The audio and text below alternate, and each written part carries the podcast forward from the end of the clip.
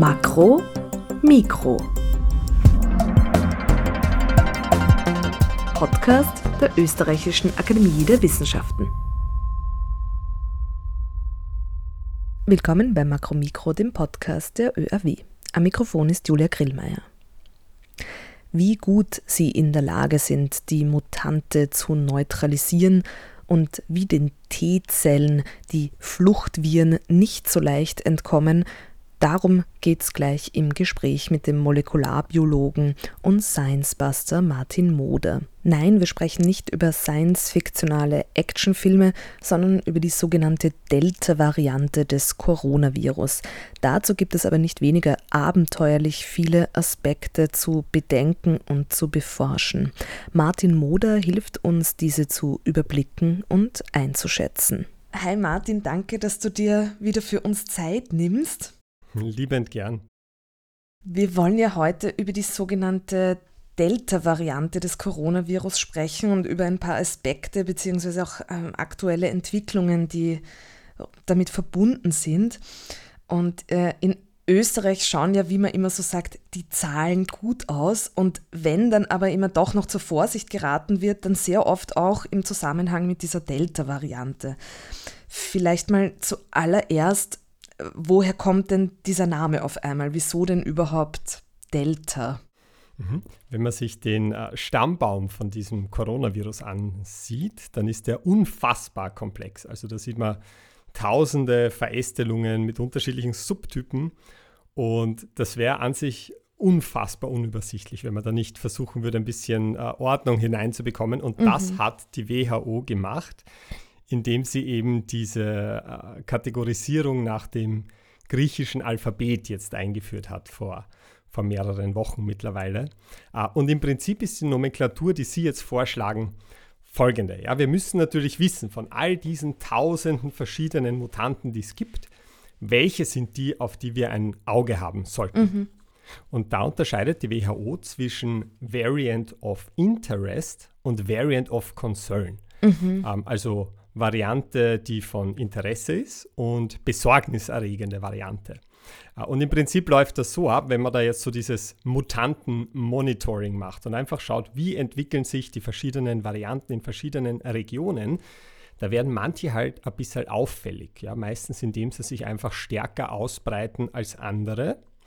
Und dann sagt man mal, da sollte man genauer hinschauen, das stecken wir jetzt in die Kategorie Variant of Interest, mhm. also interessante Variante. Und das ist im Prinzip für die Leute aus der Forschung dann ein Hinweis, dass wenn sie eine Studie machen, wenn sie eine Arbeit durchführen und sie irgendwie die Möglichkeit dazu haben, dass sie diese Variante bitte mit einschließen sollen. Mhm. Und wenn sich dann aber herausstellt, dass es tatsächlich äh, Grund gibt, dass noch genauer zu betrachten, zum Beispiel, weil es sich immer weiter ausbreitet oder weil sich dann im Labor vielleicht auch schon zeigt, dass der Immunschutz nicht mehr so gut greift. Äh, also wenn man wirklich gute Gründe hat, dann steckt man es in die Königskategorie, quasi die Variant of Concern Kategorie und sagt, das ist jetzt wirklich eine der besorgniserregendsten Varianten, die wir, die wir momentan vor uns haben. Mhm. Und da buchstabiert man dann im Prinzip durch. Also im Moment äh, gibt es laut dieser WHO-Einteilung vier Variants of Concern und die nennt man Alpha, Beta, Gamma und Delta. Mhm, mh. ähm, und bei den Variants of Interest geht es dann weiter von Epsilon bis Lambda, da werden auch noch mehr dazukommen. Ähm, aber für uns vor allem interessant sind diese vier Variants of Concern, von denen haben wir alle auch schon gehört, nur wir kennen sie halt unter anderen Namen. Ja, ja. Also Alpha zum Beispiel, das ist die, die bis vor in Wirklichkeit wenigen Wochen äh, oder wenigen Tagen wahrscheinlich äh, in Österreich zum Beispiel die dominante war. Mhm. Die haben wir äh, meistens als B117 bezeichnet ah, okay, oder eben ja. die Variante aus England, hat man oft mhm. gesagt. Das war ja auch ein Grund. Wir wollen von diesen Länderbezeichnungen weg. Genau, ja. Deswegen sagen wir es Alpha. Die Beta, das ist die aus Südafrika, die man dort entdeckt hat. B1351 hat man früher gesagt. Gamma ist die aus Brasilien, P1 und Delta, das ist halt die, um die es jetzt gehen mhm. wird. Ähm, das ist die, die man auch als B16172 bezeichnet hat meistens. Man sieht eh schon, das ist deutlich ja. angenehmer, Delta zu sagen. Ähm, und die wurde halt in Indien entdeckt. Also mhm. wenn wir mhm. gesagt haben, die Variante aus Indien, dann war damit meistens das gemeint, was wir heute als Delta bezeichnen. Mhm, mh. Das heißt, die Delta-Variante ist eine von vier dieser, wie du gesagt hast, Königsdisziplinen äh, mhm. oder Varianten, Variant of Concern.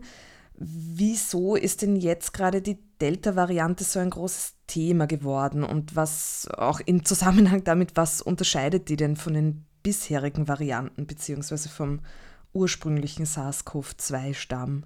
Es geht eigentlich bei all diesen Varianten immer darum, dass bei diesem Oberflächen-Eiweißmolekül, bei diesem sogenannten Spike-Protein, mhm. neue Mutationen auftauchen, die dann zum Teil äh, die Eigenschaften des Virus verändern können. Und äh, bei manchen Varianten, bei manchen äh, mutierten Versionen davon, werden die Eigenschaften dann halt für uns problematischer und das scheint bei der Delta-Variante der Fall zu sein. Das heißt, wenn man sich jetzt fragt, ist diese Variante gefährlicher als andere? Also das ist ja die Frage, die wir uns meistens stellen. Ja.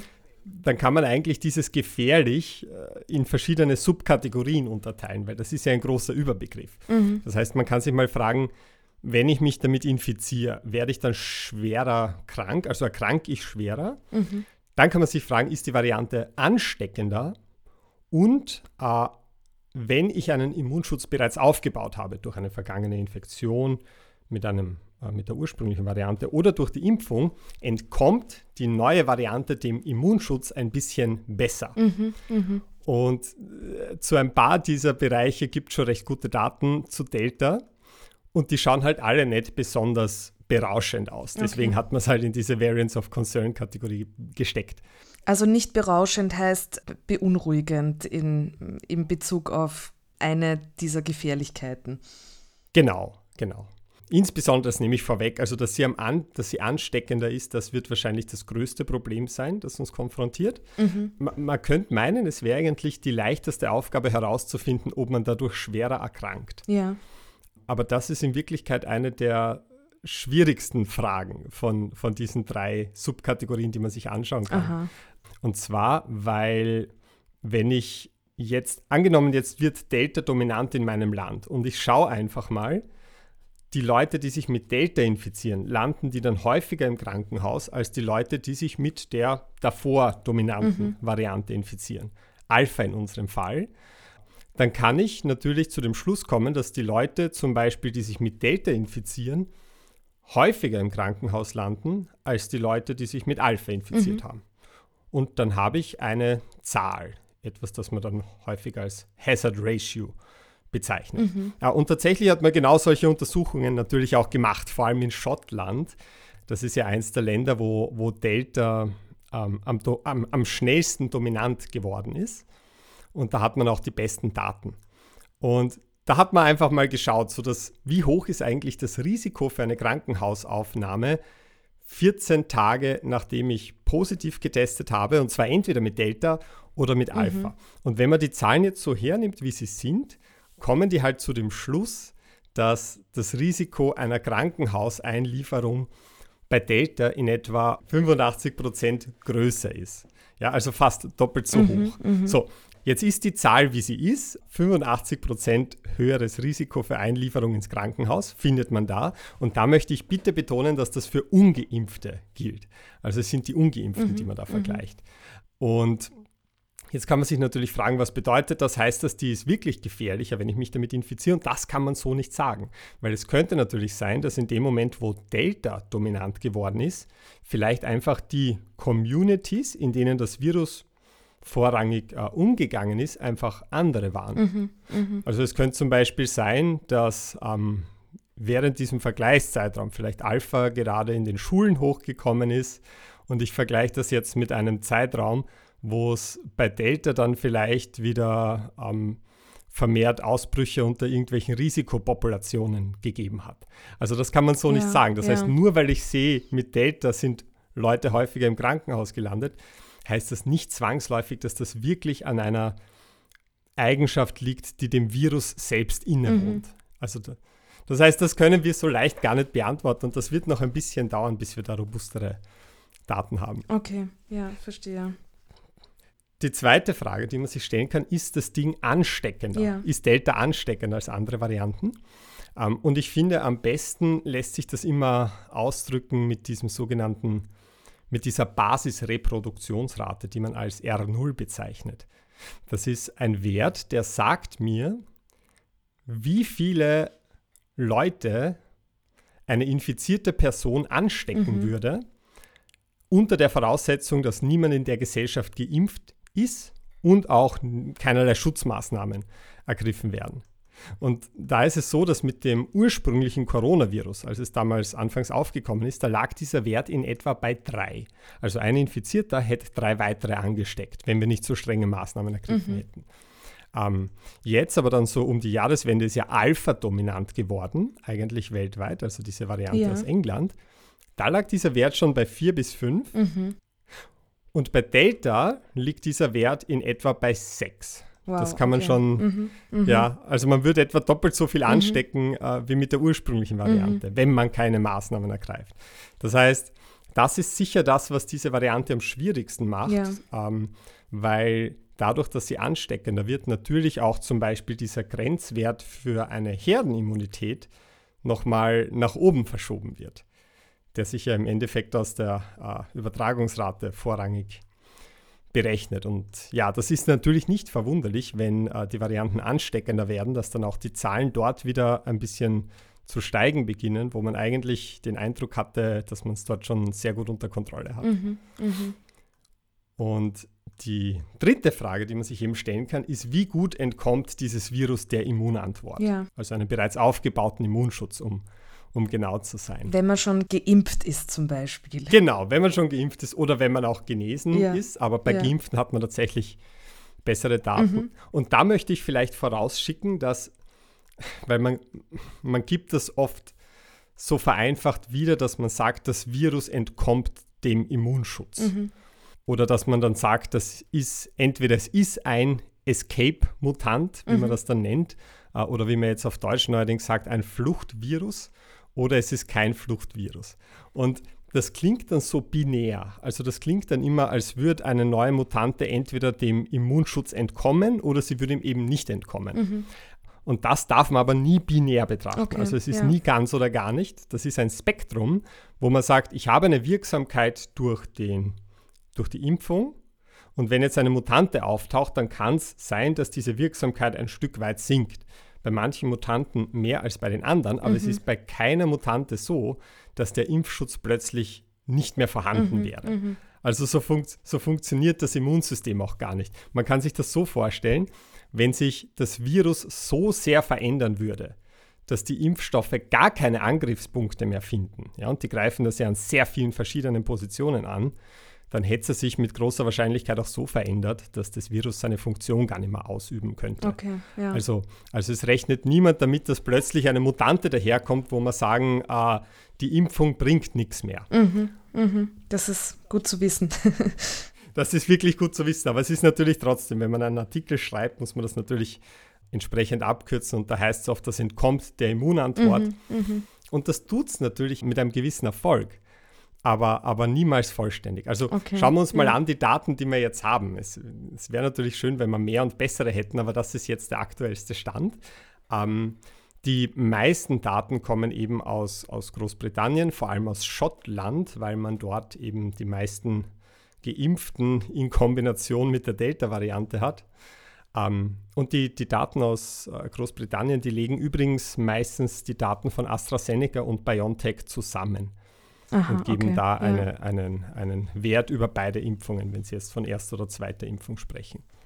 Und die haben gesehen, dass wenn man den Immunschutz, und das kann man auch mal unterteilen, nach der ersten und nach der zweiten Dosis betrachtet, dann war es so, dass bei Alpha, also bei dem, was bis vor kurzem die dominante Variante war, der Immunschutz nach der ersten Dosis etwa 49 Prozent betragen hat. Mhm. Und der Immunschutz nach der ersten Dosis bei Delta etwa 35 Prozent beträgt. Mhm. Das heißt, wir hätten hier einen Abfall der Wirksamkeit von 14 Prozent. Und ja, grobe Zahlen, das ist ja, alles natürlich ja. mit einer gewissen Unschärfe immer behaftet, ja. Aber das ist so die Größenordnung. Und äh, da muss man aber immer sich überlegen, was das heißt, wenn man von dieser Wirksamkeit ja. spricht. Ja, wir sprechen da immer vor, vor symptomatischer Infektion. Also wie gut schützt das Virus davor, dass ich irgendetwas spüre und sei es auch nur ein Kratzen im Hals. Mhm. Das muss man dann nochmal unterscheiden und das muss man in Wirklichkeit immer streng unterscheiden äh, vom Schutz vor schweren Verläufen. Okay, ja. Da komme ich später noch dazu. Ähm, wenn wir uns den Abfall nach der zweiten Dosis ansehen, da sah es lange Zeit so aus, als wäre der dann deutlich weniger ausgeprägt. Das ist jetzt auch ein bisschen weniger klar geworden. Also zum Beispiel eine, eine Lancet-Studie aus Schottland, die findet da auch nach der zweiten Dosis jeweils einen Wirksamkeitsabfall von 13 Prozent. Mhm. Und zwar sowohl bei BioNTech als auch bei AstraZeneca. Also in der Arbeit wurde das unterschieden. Und ja, damit, damit landet BioNTech zum Beispiel auf einem Wert von 79 Prozent Wirksamkeit. Mhm in Schottland, was noch immer eine super Wirksamkeit okay, ist. Ja, ähm, ja. Aber, und das haben jetzt äh, wahrscheinlich viele gelesen die letzten Tage, das israelische Gesundheitsministerium, das hat jetzt ähm, verkündet, um es präzise auszudrücken, weil es eben noch nicht veröffentlicht ist, die Daten mhm. zum Zeitpunkt dieser Aufnahme, dass bei ihnen die Wirksamkeit von BioNTech gegenüber Delta nur 64 Prozent beträgt. Und ja, also viel mhm. kann ich mhm. dazu nicht sagen, weil eben die Daten noch nicht einsehbar ja. sind, aber das wäre schon, das wären schon äh, 15 Prozent nochmal weniger als in Schottland. Und mhm. jetzt ist die Frage, warum, warum könnte das so sein? Und das kann natürlich einfach damit zusammenhängen, dass äh, in Israel man sehr früh damit begonnen hat, sehr schnell zu impfen und es nicht undenkbar ist, dass jetzt Teile des Immunschutzes bei ersten Bevölkerungsgruppen schon wieder ein bisschen nachlassen. Mhm.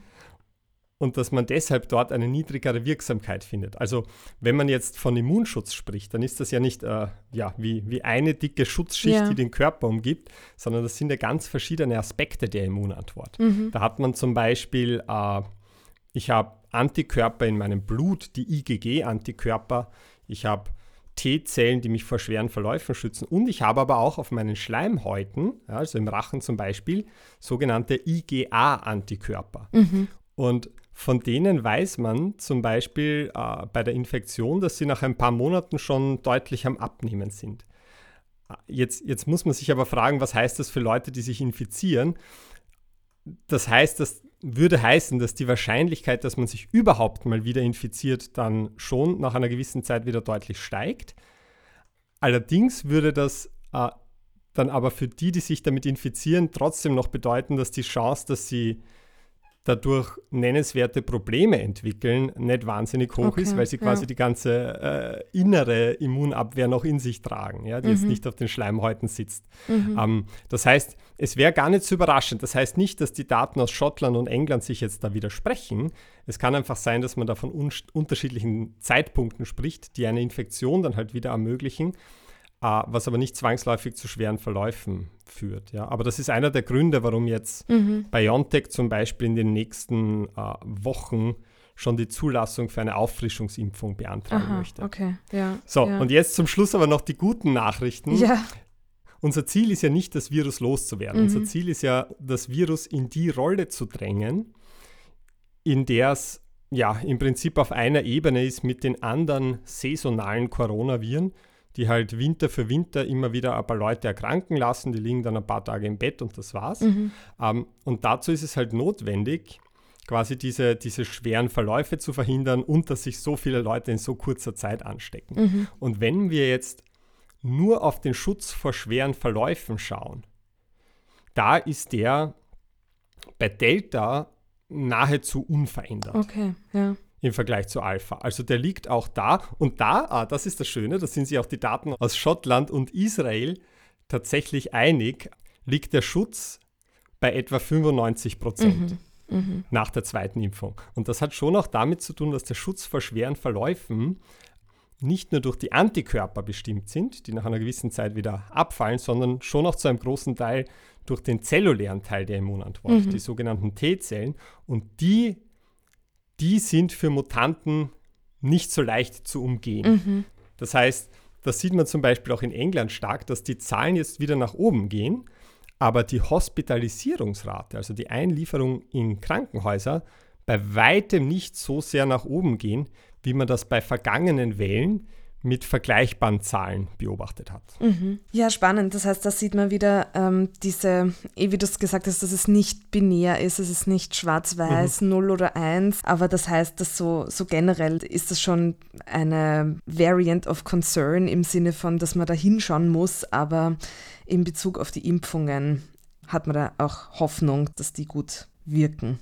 Ja, also meine, mein, mein rein persönliches Fazit ja. ist, dass ich als jemand, der doppelt geimpft ist, äh, mir eigentlich nicht wirklich mehr, äh, aus rein egozentrischer Perspektive, ja. nicht mehr Sorgen um Delta mache als um Alpha. Mhm. Okay, okay. Ja, vielleicht noch zur Impfung. Da ist jetzt auch die sogenannte Kreuzimpfung so viel im Gespräch, sowieso. Also, dass die erste Dosis mit einem anderen Wirkstoff erfolgt als die zweite Dosis. Ähm, da wird gerade viel über ähm, eine Wirksamkeit diskutiert und ob das nicht äh, sinnvoller wäre, das so zu machen. Wie verhält sich es denn mit diesem Kreuzimpfen in Bezug auf Delta? Weiß man da schon was? Mhm. Ähm, ja, also in Bezug auf Delta im, im Speziellen weiß man nicht wahnsinnig mhm. viel. Mhm. Es gibt eigentlich auch erst drei wirkliche Arbeiten dazu am Menschen. Uh, auf, zu denen komme ich gleich. Prinzipiell, es ist ja jetzt seit kurzem in Wien möglich, mhm. uh, wenn man einen Vektorimpfstoff, also AstraZeneca in dem Fall, bekommen hat als Erstimpfung, dass man sich dann die Zweitimpfung mit einem RNA-Impfstoff holt. Das könnte jetzt Moderna oder BioNTech sein. Uh, das hat man in Deutschland schon längere, schon ein paar Wochen vor uns quasi begonnen. Um, ähm, bei uns gibt die Ärztekammer, aber auch das nationale Impfgremium noch immer nicht offiziell die Empfehlung dafür. Mhm. Uh, und zwar, weil das eben ein Off-Label-Use ist, also eine Verwendung, die eigentlich okay, nicht ja. in, in den klinischen Studien so getestet wurde. Da ist man natürlich ein bisschen zurückhaltender.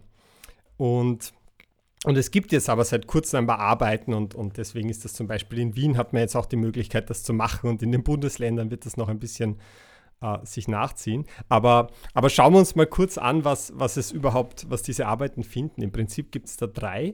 Ähm, die wurden durchgeführt in Berlin an der Charité, dann eine in Ulm und eine in England.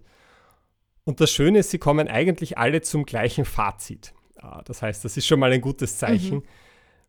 Und ich beziehe mich jetzt mal vor allem auf die aus Berlin, einfach weil es die größte und, und, und umfangreichste war in dem Fall.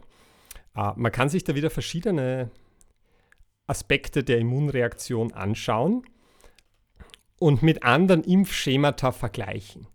Zum Beispiel äh, die, die Arbeit aus Berlin, die vergleicht das mit Leuten, die zweimal mit BioNTech geimpft worden sind. Mhm. Also wenn ich, wenn ich dieses Standardschema verwende, zweimal die gleiche Impfung, dann bezeichne ich das als homologes Impfschema. Und wenn ich die Kreuzimpfung mache, dann sagt man oft auch heterologes Impfschema dazu. Mhm. Ähm, das heißt, was die gesehen haben, wenn ich, wenn ich diese Kreuzimpfung mache, dann entwickle ich Levels an Antikörper, die eigentlich gleich hoch sind, wenn nicht sogar ein kleines bisschen höher als die, die ich entwickle, wenn ich zweimal mit BioNTech geimpft werde. Mhm. Und das ist auch dann um einiges höher als die Antikörperlevels, die ich mit zweimal AstraZeneca entwickle. Also hier schneidet eigentlich die Kreuzimpfung hervorragend ab. Was die Arbeit auch gesehen hat, ist, dass sogar die Fähigkeit der Antikörper an dieses Spike-Protein zu binden bei der Kreuzimpfung besonders ausgeprägt zu sein mhm. scheint.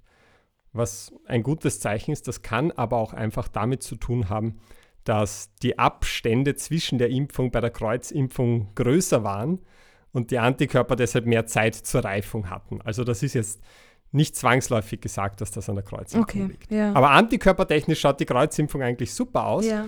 Ähm, bis, besonders toll schaut sie auch aus, was diese T-Zell-Antwort mhm, betrifft, mhm. also den zellulären Teil der Immunantwort. Die T-Zellen, ich glaube, wir haben das in einer vergangenen Folge schon mal besprochen, das sind äh, Immunzellen, die ich auch durch die Impfung trainieren kann, die in der Lage sind, äh, infizierte Zellen meines Körpers zu erkennen und abzuwehren. Mhm. Generell ist es so, dass Vektorimpfstoffe wie im AstraZeneca sehr gut darin sind, die T-Zellen zu trainieren und RNA-Impfstoffe wie BioNTech Moderna sehr gut darin sind, Antikörper mhm. auszubilden. Mhm. Und es scheint tatsächlich so zu sein, dass wenn ich die beiden kombiniere, dass ich quasi das Beste aus beiden Welten bekomme. Spannend, ja. Ja, das ist, also das waren sehr gute mhm. Nachrichten, als die Arbeiten erschienen sind. Was die Mutanten angeht, da hat man jetzt wenig direkte Daten. Ein, eine Sache, die man sicher sagen kann, ganz allgemein, je höher die Levels an Antikörper sind, desto besser auch die Wirksamkeit mhm. gegenüber den Mutanten. Mhm. Also das ist ganz allgemein so. Ähm, die Arbeit aus Ulm, die ich kurz erwähnt habe, die haben tatsächlich die verschiedenen, also die haben die, die Impfschemata äh, zweimal BioNTech verglichen mit der Kreuzimpfung. Also die haben die Antikörper von den Leuten genommen mit diesen verschiedenen Impfschemata und haben geschaut, wie gut sind die in der Lage, die verschiedenen Mutanten zu neutralisieren. Das bedeutet daran zu hindern, äh, menschliche Zellen zu infizieren. Da ist tatsächlich danach ausgesehen, dass die Wirksamkeit gegenüber den Mutanten, zumindest Alpha und Beta, bei der Kreuzimpfung besonders gut sein dürfte. Ja. Mhm. Delta ist nicht so ganz klar. Ähm, sie haben zwar schon eine, eine dieser sogenannten Varianten aus Indien getestet, aber die kann man eigentlich noch unterteilen in verschiedene Subkategorien und, und das war zu einer Zeit, wie man das noch nicht so klar gemacht hat. Also, mhm, also, aber, aber generell hat man schon gesehen, dass auch die Wirksamkeit gegen Mutanten im Allgemeinen besonders gut war. Ja, ja. Und, und was man sich natürlich auch angesehen hat, ist, wie stark sind die Impfreaktionen. Und da hat es auch so ausgesehen, als würden die nicht alle zum gleichen Fazit kommen. Aber man muss auch sagen, dass all diese drei Arbeiten unterschiedlich langen Abstand zwischen erster und zweiter Dosis gelassen haben. Mhm. Und es scheint so zu sein, und man geht halt davon aus, dass das der entscheidende Faktor ist, dass wenn ich einen eher kurzen Abstand lasse, so vier bis acht Wochen, ja. dass ich dann insgesamt schon etwas heftigere Impfreaktionen bei der Kreuzimpfung habe oder etwas häufigere, um genau zu sein. Aber wenn ich den Abstand länger lasse, nämlich 10 bis 12 Wochen, wie das die Arbeit aus Berlin gemacht hat, dass ich dann eigentlich keinen Unterschied in der Häufigkeit der Impfreaktionen finde. Mhm. Mhm. Und da muss man halt sagen, das sind halt alles Labordaten ja. und die sehen auch wirklich alles sehr gut aus. Aber was wir noch nicht haben, sind so wie direkte Wirksamkeitsdaten, wie wir sie aus klinischen Studien mhm. kennen, wo man danach sagen könnte, es hat eine Wirksamkeit von 90, 70, 80 Prozent okay, gegenüber ja. Delta. Also da müssen wir halt eben so Daten aus Schottland nehmen, wo das alles äh, ja oft mit mhm. anderen Effekten noch zusammenfällt.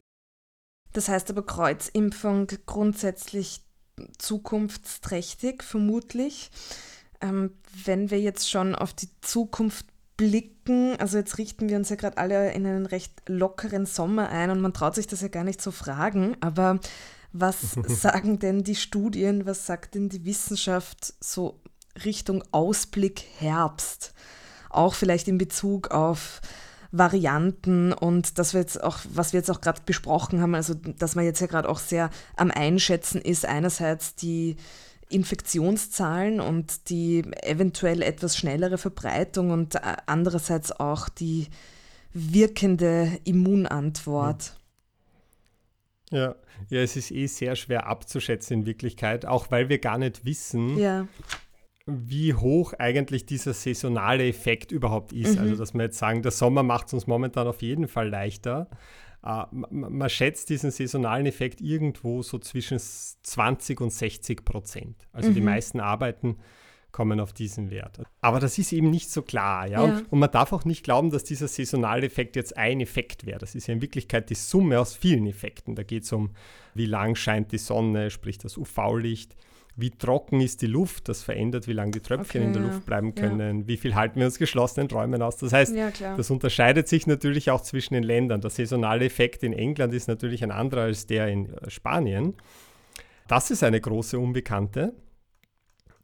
Und dann ist natürlich die Frage, wie entwickeln sich die Mutanten in den nächsten ja. Monaten? Das ist auch eine große Unbekannte. Das heißt eigentlich, zwei der wichtigsten Faktoren kennen wir nicht so genau.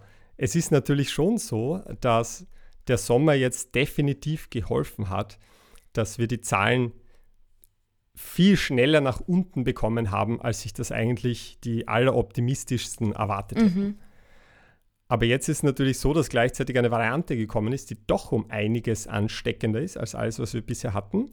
Äh, und dass in den Ländern, wo die Zahlen auch schon sehr weit unten waren und zum Teil auch der Impffortschritt weit vor unserem liegt, wie zum Beispiel in äh, Großbritannien, das nicht mehr ausreicht, oder sagen wir so, der saisonale Effekt offensichtlich mhm. nicht mehr ausreicht, um diese höhere Ansteckungsfähigkeit mhm. zu kompensieren.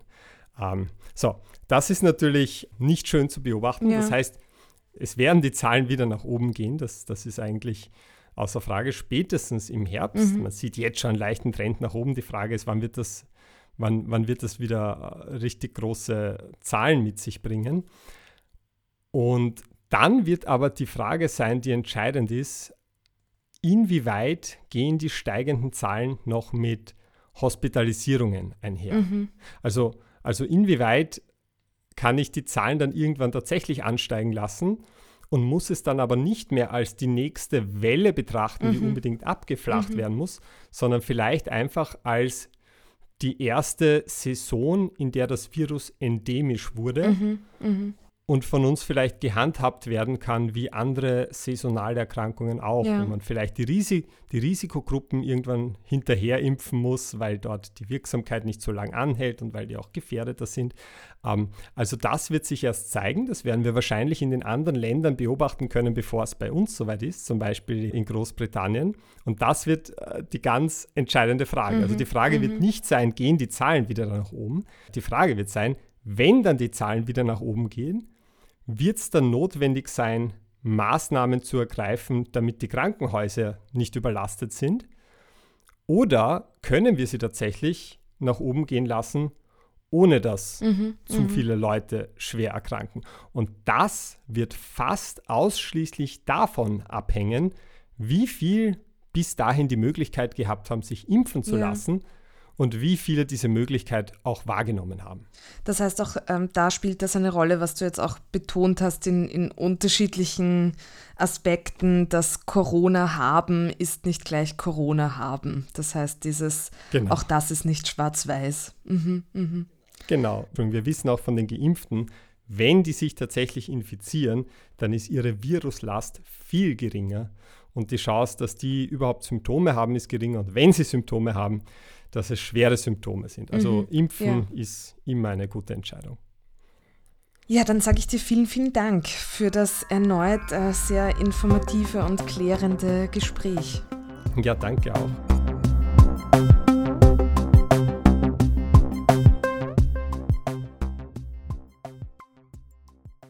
Das war Makromikro Podcast der Österreichischen Akademie der Wissenschaften. Diesmal im Gespräch mit Martin Moder, der nun schon einige Ausgaben bei uns zu Gast war. Diese Episoden und alle weiteren Ausgaben von Makromikro sind zu finden unter oerw.ac.at und überall, wo Sie Podcasts hören und abonnieren können. Julia Grillmeier sagt herzlichen Dank fürs Zuhören und bis bald.